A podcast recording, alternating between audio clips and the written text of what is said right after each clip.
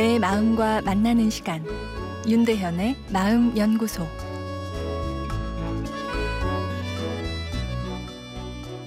안녕하세요. 금요일 윤대현의 마음 연구소입니다.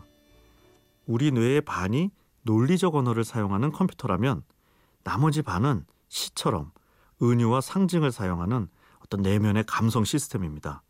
그래서 시를 읽는 것은 어, 스트레스 관리에 도움이 됩니다. 과도한 스트레스가 문제인 것은 너무 논리 컴퓨터만 돌리다 보니 내면 시스템이 질식 상태에 빠지기 때문입니다. 스트레스 증상으로 불면이 오는 것도 내면 시스템이 죽을 것 같아 그 두려움에 어, 잠을 재우지 않는 것이죠. 시를 읽을 때는 분석할 필요도 없습니다. 마음의 눈으로 바라보듯이 쭉 읽다 보면 뇌 안의 논리 컴퓨터가 잠자기 모드로 살며시 들어가면서 어, 내면 시스템에 이 따스한 충전이 일어나는데요. 독일 문학을 대표하는 괴테의 이 발견이라는 시가 있는데요. 그 일부를 읽어 드리겠습니다. 그늘 속에서 보았네 작은 꽃 한 송이 별처럼 빛나며 눈동자처럼 아름다웠네. 내가 꺾으려 하자 꽃이 가날프게 말했네. 절 시들도록 굳이 꺾어야겠어요?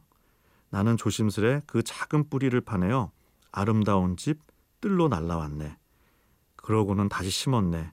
이제 그 꽃 자꾸 가지 뻗어 그렇게 계속 꽃 피고 있네. 이 사랑 시입니다. 어, 사랑은 젊은이들만 향유하는 것으로 생각하지만 어, 괴테는 이 시를 64살에 썼습니다. 함께 보낸 25년을 기념하며 아내에게 보낸 시인데요. 와 낭만적이다.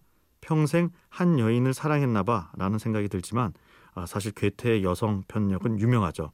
그는 사랑에 빠질 때마다 사랑시를 썼다고 합니다.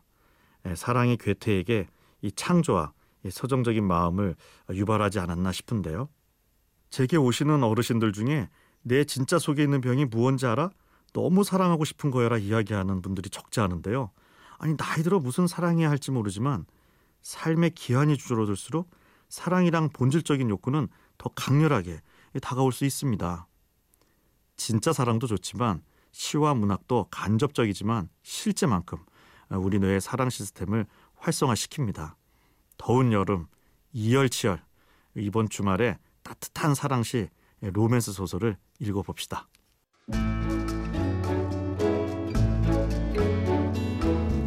윤대현의 마음연구소 지금까지 정신건강의학과 전문의 윤대현 교수였습니다.